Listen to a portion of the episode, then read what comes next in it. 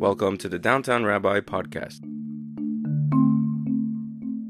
This week's Torah portion is the Torah portion of Miketz, which in Hebrew means it was at the end. At the end of two years of Pharaoh having these dreams. Finally, he couldn't take it. No one in his, none of his advisors were able to interpret his dreams. One of the dreams he had was there were seven very big cows, very juicy cows, coming out of the river, and seven very skinny cows swallow them alive. And then another dream was that there was seven big stalks of grains being swallowed by seven very very small stalks of grains. And no one's able to interpret these dreams for pharaoh.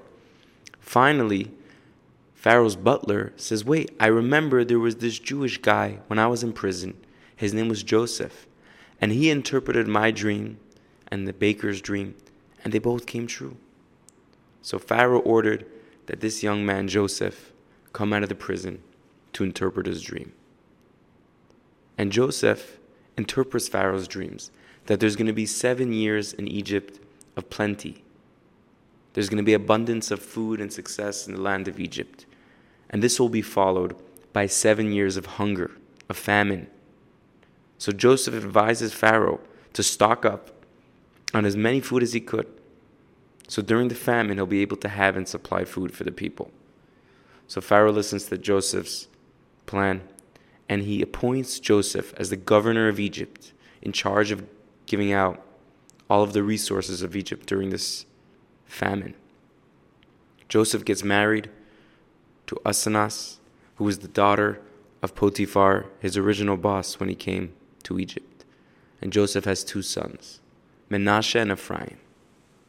Now, when the famine starts, everyone is coming to Egypt to get food, and different resources, and ten of Joseph's brothers, all of them besides his youngest brother, Benjamin, who he shares the same mother with, Rachel, Rachel.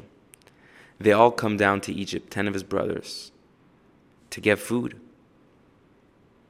Joseph, he, when they come and they come into his chambers, he recognizes them, but they didn't recognize him because so many years had passed. He was older.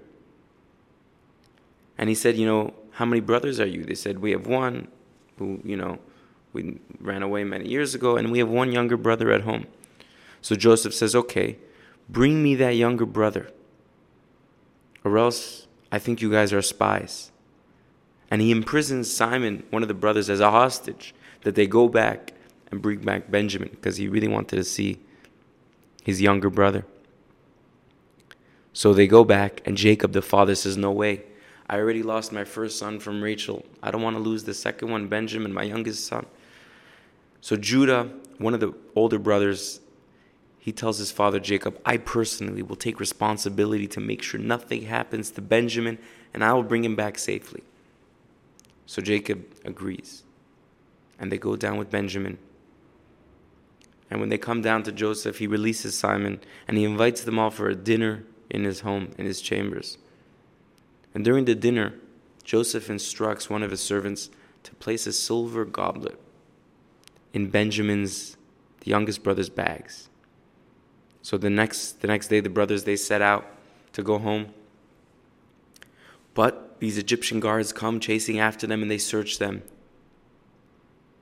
And they found this silver goblet in Benjamin's sack. So they all get arrested.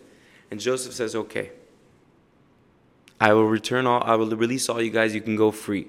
But the younger brother, Benjamin, he will have to stay as a slave to me. And obviously, the brothers know this is not an option. They can't do this to their father, Jacob. And this is how we end this week's Torah portion. Alrighty, take care, everyone. Have a wonderful week.